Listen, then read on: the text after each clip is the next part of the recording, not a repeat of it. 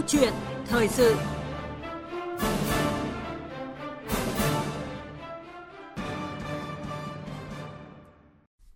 Thưa quý vị và các bạn, thời gian qua, việc ứng dụng dịch vụ công trực tuyến là khâu quan trọng then chốt trong tiến trình cải cách hành chính và triển khai chính phủ điện tử hướng tới chính phủ số. Hiện à, đã có 4.290 dịch vụ công trực tuyến được cung cấp trên cổng dịch vụ công quốc gia, chiếm 66% số lượng thủ tục hành chính. Tuy nhiên, số lượng dịch vụ công trực tuyến được sử dụng còn thấp, chỉ khoảng 25,6%. Có thể nói, đưa thành công các dịch vụ lên môi trường trực tuyến mới chỉ là tạo thêm một kênh để giải quyết các thủ tục hành chính. Điều quan trọng, các cơ quan đơn vị cần có các giải pháp để người dân khai thác và sử dụng kênh giải quyết thủ tục hành chính một cách hiệu quả, từ đó mới phát huy hiệu quả thực sự của dịch vụ công trực tuyến. Và đây cũng chính là chủ đề mà chúng tôi sẽ bàn luận trong câu chuyện thời sự ngày hôm nay với sự tham gia của hai vị khách mời là bà Phạm Ngọc Thủy, Giám đốc điều hành văn phòng Ban Nghiên cứu Phát triển Kinh tế Tư nhân hay còn gọi là Ban 4 thuộc Hội đồng Tư vấn Cải cách Thủ tục Hành chính của Thủ tướng Chính phủ và ông Vũ Hoàng Liên, Chủ tịch Hiệp hội Internet Việt Nam. Và sau đây sẽ là cuộc trao đổi giữa biên tập viên Lê Tuyết và hai vị khách mời. Xin trân trọng giới thiệu các vị khách tham gia chương trình. Bà Phạm Ngọc Thủy, Giám đốc điều hành Văn phòng Ban Nghiên cứu Phát triển Kinh tế Tư nhân thuộc Hội đồng Tư vấn Cải cách Thủ tục Hành chính của Thủ tướng Chính phủ. Vâng, chào chị. Ông Vũ Hoàng Liên, Chủ tịch Hiệp hội Internet Việt Nam. Vâng, xin ờ, kính chào quý thính giả Đài Tiếng Nói Việt Nam. À, vâng ạ, xin được cảm ơn các vị khách mời đã tham gia chương trình. Thưa quý vị và các bạn, thưa hai vị khách mời, được khai trương từ ngày 9 tháng 12 năm 2019 đến nay, Cổng Dịch vụ Công Quốc gia đã mang lại nhiều kết quả tích cực với vai trò là cổng tích hợp những thông tin về các dịch vụ công trực tuyến thông qua Cổng Dịch vụ Công Quốc gia. Thì người dân có thể thực hiện rất nhiều các thủ tục hành chính như là thủ tục đăng ký tạm trú, thủ tục đăng ký tạm vắng, thủ tục đăng ký khai tử, đăng ký khai sinh hay là đăng ký giải quyết bảo hiểm thất nghiệp và rất nhiều các thủ tục hành chính khác khác mà không cần phải đến trực tiếp các cơ quan chức năng có thẩm quyền để có thể đăng ký. Vâng ạ, thưa bà Phạm Ngọc Thủy ạ, bà có thể phân tích rõ hơn về những lợi ích to lớn mà cổng dịch vụ công quốc gia đem lại. À, có lẽ là cho tôi lấy hai cái ví dụ để mọi người có thể hình dung được lợi ích ở góc độ của người dân doanh nghiệp ạ um, có một cái thủ tục mà doanh nghiệp đã và đang thực hiện rất là nhiều trên cổng dịch vụ công quốc gia trong nhiều năm qua bắt đầu từ khi ờ, cổng được khai trương. Đó là thủ tục đăng ký khuyến mãi hoặc là thông báo khuyến mãi. Bây giờ đang là một cái thủ tục mà có tần suất thực hiện nhiều nhất với số lượng rất là, nhiều. À, các anh chị hình dung là các doanh nghiệp khi mà có những mặt hàng cần phải khuyến mãi thì sẽ cần phải gửi một cái hồ sơ có thể là một cái bản à, giấy tờ thông báo đến sở công thương. Thế nhưng mà có rất nhiều doanh nghiệp thì uh, có trụ sở ở nhiều tỉnh thành khác nhau thế và ừ, cái việc mà ở mỗi một tỉnh thành lại phải có một cái nhân viên liên hệ để nộp những cái hồ sơ giấy tờ này và nó diễn biến liên tục, bởi vì các doanh nghiệp thường là cái hoạt động khuyến mãi đấy là nó cứ liên tục liên tục là cũng mất rất là nhiều thời gian công sức. Nhưng từ khi có cái thủ tục này ở trên cổng dịch vụ công quốc gia và cho phép doanh nghiệp là có thể tích và nộp cùng lúc cho nhiều tỉnh nơi mà mình đặt trụ sở, thì doanh nghiệp tiết kiệm cực kỳ nhiều thời gian công sức. Đấy là một cái ví dụ dễ hiểu để chúng ta thấy được một khía cạnh của lợi ích.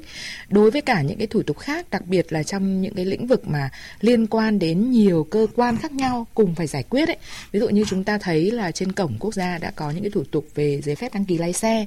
thì nó cũng không đơn giản chỉ là chúng ta đến một nơi mà chúng ta sẽ phải trải qua những cái làm việc với nhiều cơ quan khác nhau. Có một phần giấy tờ liên quan đến hải quan nếu là xe nhập khẩu rồi ờ,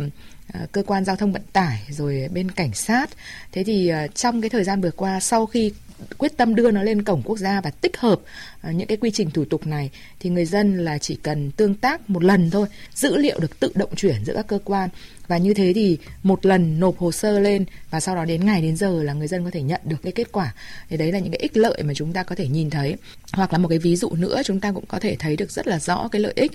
Vâng, đó là những thuận lợi về cả thời gian và vâng. cả tiền bạc và công sức của người dân và doanh nghiệp ạ. Chính xác. Vâng, và thưa ông Vũ Hoàng Liên ạ, dưới góc nhìn của ông thì ông đánh giá như thế nào về những lợi ích mà cổng ờ, dịch vụ công quốc gia mang lại cho người dân và doanh nghiệp ạ? Ờ, tôi cũng đồng ý là những cái lợi ích mà đối với người dân và doanh nghiệp liên quan đến thời gian, không gian rồi tiền bạc. Có một cái lợi ích nữa đó chính là cái chất lượng thông tin tương tác giữa chính phủ và người dân. Vâng. Thì cái này cũng rất là quan trọng thế và đồng thời cũng qua đó thì nhu cầu đời sống của người dân của doanh nghiệp được đáp ứng. Dạ. còn về phía cơ quan quản lý nhà nước ấy, thì tôi nghĩ rằng ờ, tất cả các cái cổng dịch vụ công và các dịch vụ công ấy thì nó cũng sẽ đòi hỏi cái việc nhân viên và các cơ quan quản lý nhà nước sẽ có trách nhiệm hơn để tránh được các cái quan liêu phiền hà. Thế và từ đó thì tạo ra cái hiệu quả của công tác quản lý nhà nước.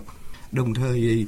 cái mà hơn hết nữa thì chính là cái sự tin cậy cái lòng tin giữa chính phủ với người dân với doanh nghiệp thì tôi nghĩ đây là một cái yếu tố quan trọng nhất à, để mà thúc đẩy cái sự phát triển kinh tế xã hội rồi đời sống người dân à, xây dựng một cái nền văn minh và một cái nền dân chủ. Thế và tôi cho rằng có một ý nghĩa nữa cũng rất quan trọng à, chính là nó xây dựng một cái uy tín của cái chính phủ uy tín của chính phủ và sức mạnh của quốc gia trong cái xu thế của hội nhập quốc tế. Vâng. Như phân tích của ông Vũ Hoàng Liên thì đó là cái sự tương tác giữa chính phủ với người dân là cũng là rất là cao ạ. Và các cơ quan quản lý thì cũng cần phải có những cái trách nhiệm với công việc của mình hơn. Và uh, quan trọng hơn cả đó là sự lòng tin và qua phân tích ờ, của hai vị khách mời cho thấy thì ờ, sử dụng dịch vụ công trực tuyến giúp giảm thời gian chi phí đi lại ờ, cho việc gửi hồ sơ và nhận kết quả của các tổ chức cá nhân và tránh được những cái quan liêu hay là phiền hà từ một bộ phận không nhỏ cán bộ công quyền và tăng tính công khai minh bạch các thủ tục hành chính và nâng cao trách nhiệm trình độ chuyên môn và kiến thức với công nghệ thông tin của cán bộ công chức được phân công xử lý hồ sơ hay là thủ tục hành chính để góp phần thúc đẩy phát triển kinh tế xã hội. À, vâng, có thể nói là thủ tục hành chính dù đã được uh, thực hiện một cách hiện đại bài bản, nhưng mà tinh thần trách nhiệm, ý thức và cách thức thực hiện của người dân chưa được cải cách thì uh, chắc chắn là sẽ rơi vào bệnh hình thức. Và thưa bà Phạm Ngọc Thủy, có lẽ việc tuyên truyền và hỗ trợ người dân trong việc thực hiện dịch vụ công trực tuyến thì cần phải được đẩy mạnh hơn nữa trong thời gian tới. Chúng tôi ờ, trong cái quá trình mà ừ, đánh giá và được ờ, trực tiếp trò chuyện với cả cán bộ công chức ở các tỉnh ấy, thì cũng phải ghi nhận một điều là trong cái thời gian vừa qua do cái chỉ đạo rất là quyết liệt và sát sao của ờ, chính phủ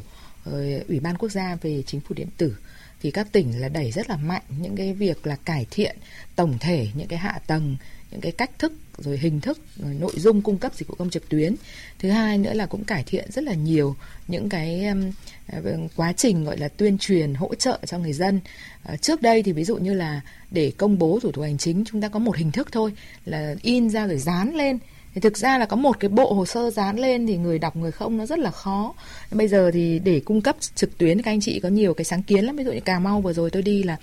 QR code dán ở khắp nơi yeah. Dạ. và người dân thì với điện thoại smartphone là có thể tra cứu bất cứ lúc nào yeah. Dạ. vâng và từ cái QR code từ cái trang thủ tục đấy thì có thể link sang những cái khâu mà xử lý trực tuyến tuy nhiên thì à, cán bộ công chức thì cũng nói rằng là um, thực ra thì phần lớn người dân không phải ở thành phố lớn á, là vẫn đang còn à, bị hạn chế rất là nhiều về kỹ năng công nghệ thông tin cho nên là ở nhiều tỉnh thì đã có những cái sáng kiến như là hình thành những cái bộ phận để hướng dẫn ngay tại cái trung tâm một cửa Ờ, để thực hiện mẫu nói chung là cầm tay chỉ việc. Cái khâu cầm tay chỉ việc rất là nhiều. Với doanh nghiệp thì đỡ hơn vì doanh nghiệp thì có một cái nền tảng công nghệ thông tin tốt hơn. Thì ở nhiều tỉnh cũng có cái sáng kiến rất là tốt. À, họ ừ, xây dựng thành những cái clip giống như kiểu chúng ta đóng gói lại những cái quy trình ngắn gọn dễ hiểu đưa lên trên mạng và khuyến khích doanh nghiệp là có thể là cứ vào đó xem và thực hiện bình định là một cái mô hình làm rất là tốt theo kiểu như vậy. Tuy nhiên là cũng phải nhìn thấy là cái khía cạnh tuyên truyền nó đang chưa được đồng đều ở các tỉnh. Vẫn còn rất là nhiều nơi là thực hiện còn khá là hình thức chủ yếu là ừ, làm theo kiểu để có thể báo cáo hay là tích được vào mục là có tuyên truyền. Còn cái đối tượng chịu sự tuyên truyền rồi là à, cái kết quả ra làm sao thì chúng tôi chưa thấy đánh giá rõ ràng. Và đặc biệt là ở vùng sâu vùng xa Vâng. thì cái vấn đề mà cái sự tương tác của người dân với những cái dịch vụ công trực tuyến này cũng khá là hạn chế. Và thưa ông ờ, Vũ Hoàng Liên ạ, để thu hút người dân doanh nghiệp uh, sử dụng các dịch vụ công trực tuyến thì việc thực hiện các thủ tục hành chính cần phải đơn giản, dễ hiểu, dễ thao tác và kết quả thì cũng cần phải được trả nhanh và đúng hẹn. À, ông Vũ Hoàng Liên có bình luận gì về cái nhận định này? Tôi nghĩ là cái cái đấy là hoàn toàn chính đáng. Đối với người dân thì mọi thứ là họ chỉ cần là rất là đơn giản và hiệu quả chắc chắn rằng phía nghiệp vụ của chính phủ, dịch vụ công ấy, là chúng ta phải cải thiện từ cái chiều sâu ở nghiệp vụ ở bên trong. Ừ,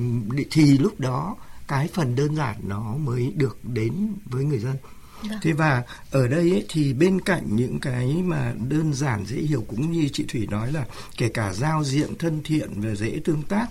kèm theo thì à, tôi nghĩ là một loạt những cái vấn đề đó đều đều rất là đúng. Cũng như là chị thủy nói tôi rất đồng ý các cái công tác tuyên truyền và hỗ trợ. Thế và ngay trong công tác hỗ trợ ngoài cái cái phương thức ờ, ừ, mà thông tin nó quá rườm rà thì theo tôi ấy, nó có một thực tế là cái hỗ trợ qua thoại vẫn là một cái hỗ trợ mà ờ, khá là thích hợp với lại cái người dân ở các cái vùng nông thôn.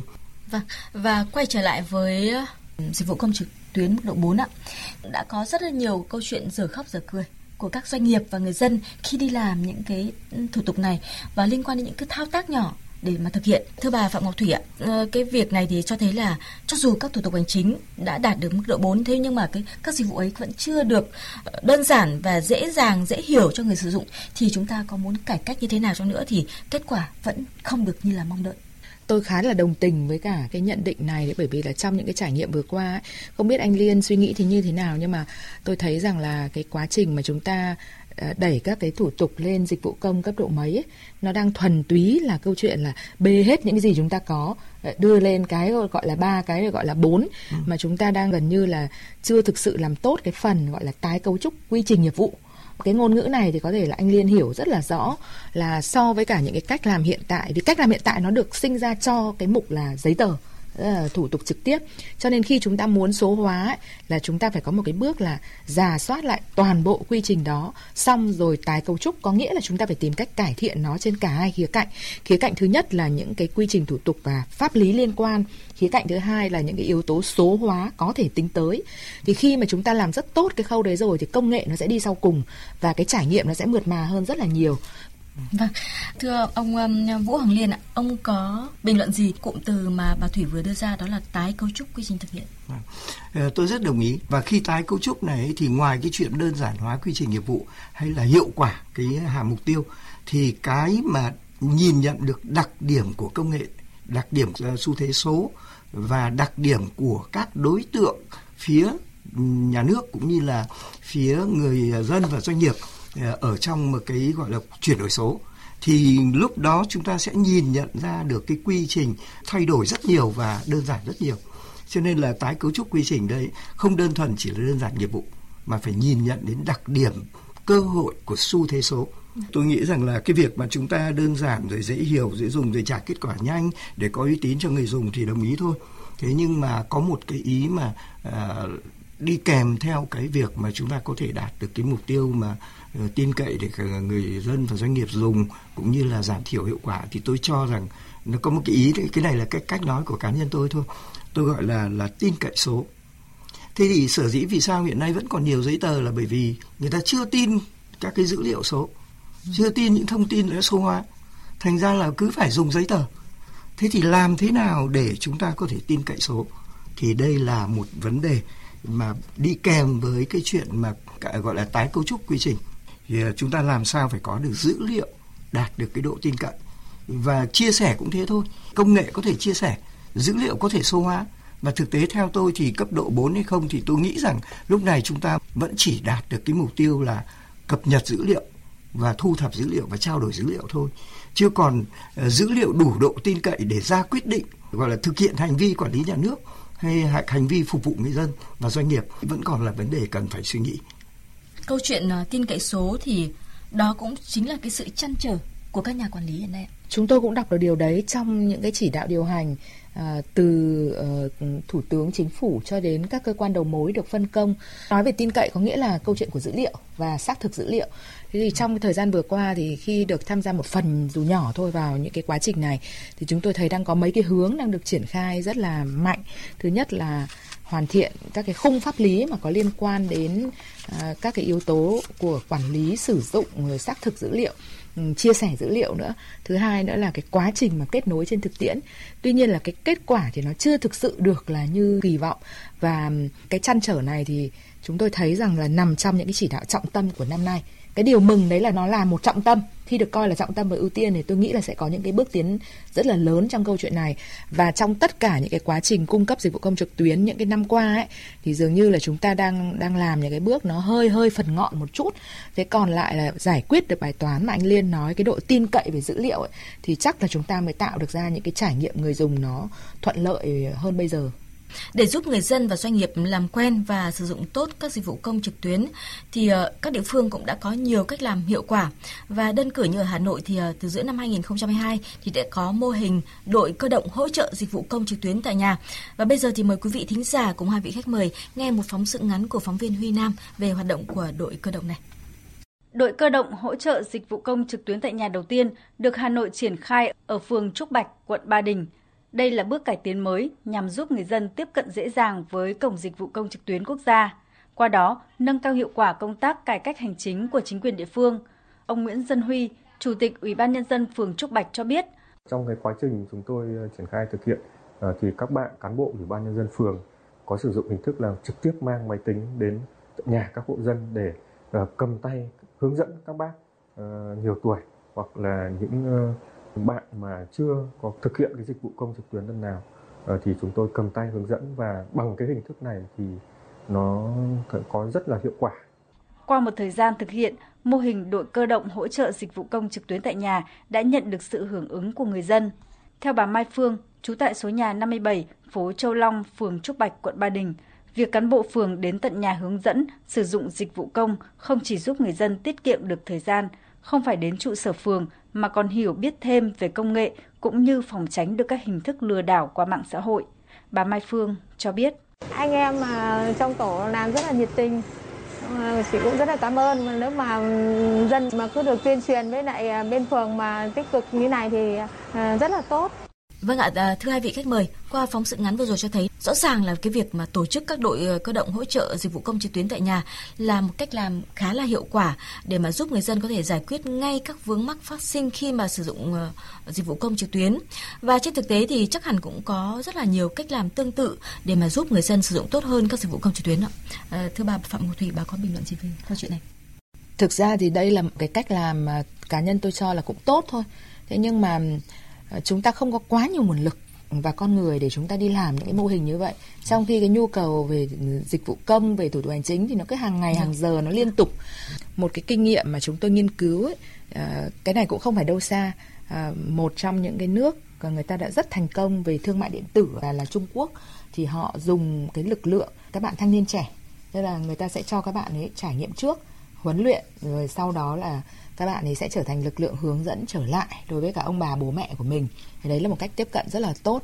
Bà con vẫn thích là khi cảm thấy là có những cái người xung quanh mình hướng dẫn cầm tay chỉ việc cho mình. Cho nên cái mô hình này thì cần phải được duy trì. Tuy nhiên là phải giải quyết được bài toán là lực lượng này ở đâu ra và nguồn lực thế nào và động lực thế nào cho họ nữa. Thế thì hơn ai hết là lực lượng rất mạnh bây giờ chính là lực lượng của đoàn thanh niên cái này chắc là phải tính thành một cái chương trình có tính là chiến lược quốc gia đấy ạ. Ờ, để bên cạnh những cái hoạt động trước giờ à, đoàn thanh niên vẫn đang làm có tính là phong trào những cái hoạt động vui thì bây giờ là đi vào chiều sâu là tham gia giải quyết một phần cái bài toán lớn quốc gia thì tôi nghĩ là sẽ gia tăng hiệu quả. Tôi rất đồng tình với ý của chị Thủy. Thực ra trước đây khi mà chúng tôi cung cấp dịch vụ internet mà đưa internet vào nông thôn ấy thì chúng tôi đã làm việc này. Có thể nói là hiệu quả tốt. Ở đây ấy, thì thì không đơn thuần là chúng ta lợi dụng đâu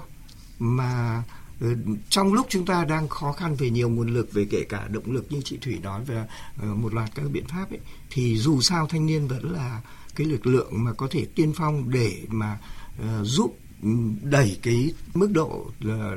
nó lên một cái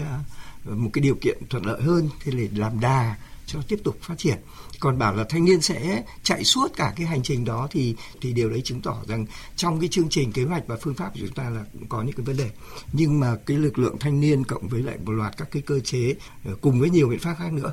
thì tôi cho rằng là ừ, rất là hay. Đó là những cái mô hình để có thể mà giúp việc thực hiện dịch vụ công trực tuyến làm thế nào để mà nó có sự tương tác và nó có hiệu quả tốt hơn. Và trên thực tế thì việc cung cấp dịch vụ công thời gian qua mới chỉ tập trung đẩy mạnh về mặt số lượng và chúng ta vẫn chưa ờ, thật quan tâm chú ý đến ờ, về chất lượng và đây cũng chính là nhận định của Bộ trưởng chủ nhiệm Văn phòng Chính phủ Trần Văn Sơn tại hội nghị ờ, sơ kết triển khai đề án 06 và tổng kết hoạt động của Ủy ban chuyển đổi số quốc gia năm 2022 do Thủ tướng Chính phủ chủ trì vừa diễn ra vào cuối tháng 12 năm vừa rồi.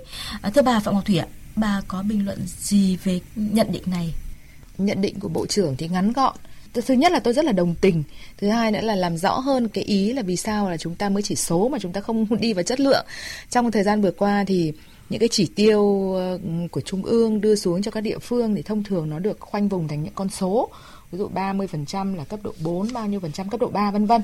Và các địa phương thì rất là cố gắng để đạt được những cái chỉ tiêu này. Tuy nhiên là cái chất lượng nó nằm ở đâu rồi lúc nãy cả anh Liên cả tôi đều có nhắc ấy, cái trải nghiệm người dùng mà người dùng đây không phải chỉ người dân doanh nghiệp đâu, nó còn là cán bộ công chức và sâu xa hơn nữa là chung quy lại chúng ta làm điều này vì cái gì vì muốn tiết giảm thời gian công sức tiền bạc của các bên để gia tăng cái hiệu quả trong quá trình thực hiện các cái quy trình thủ tục ừ, giữa người dân doanh nghiệp với nhà nước thế thì chúng ta phải thực sự ngồi soi xét lại để xem là những cái mục tiêu sâu xa đấy chúng ta đạt được không, chứ không phải chúng ta soi cái con số 30%. Tại vì rõ ràng ở rất nhiều nơi là cố gắng chạy đuổi cái con số 30% cho nên là cán bộ công chức là phải, tức là cứ thu hồ sơ giấy xong lại phải ngồi kỳ cạch nhập tay. Trong cái quá trình chúng tôi phỏng vấn là không ít người đã ngồi bày tỏ cái áp lực của họ bởi vì là đêm hôm bắt đầu về ngồi nhập tay cho cái mảng của mình. Vì cũng bị khoán những cái chỉ tiêu dạng như vậy. Chúng ta bị quên mất đi cái hướng đích ban đầu là câu chuyện tiết giảm thời gian công sức tiền bạc của các bên và cái trải nghiệm ờ, ở mức độ gọi là hài lòng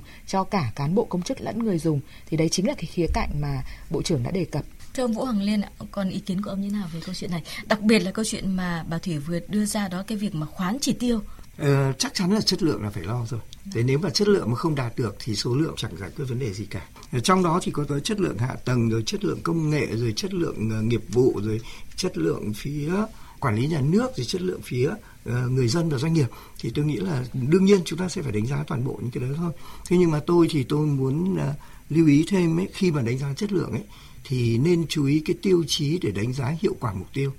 Mà hiệu quả mục tiêu phục vụ người dân và doanh nghiệp thế nào? Thứ hai là hiệu quả mục tiêu của quản lý nhà nước thế nào.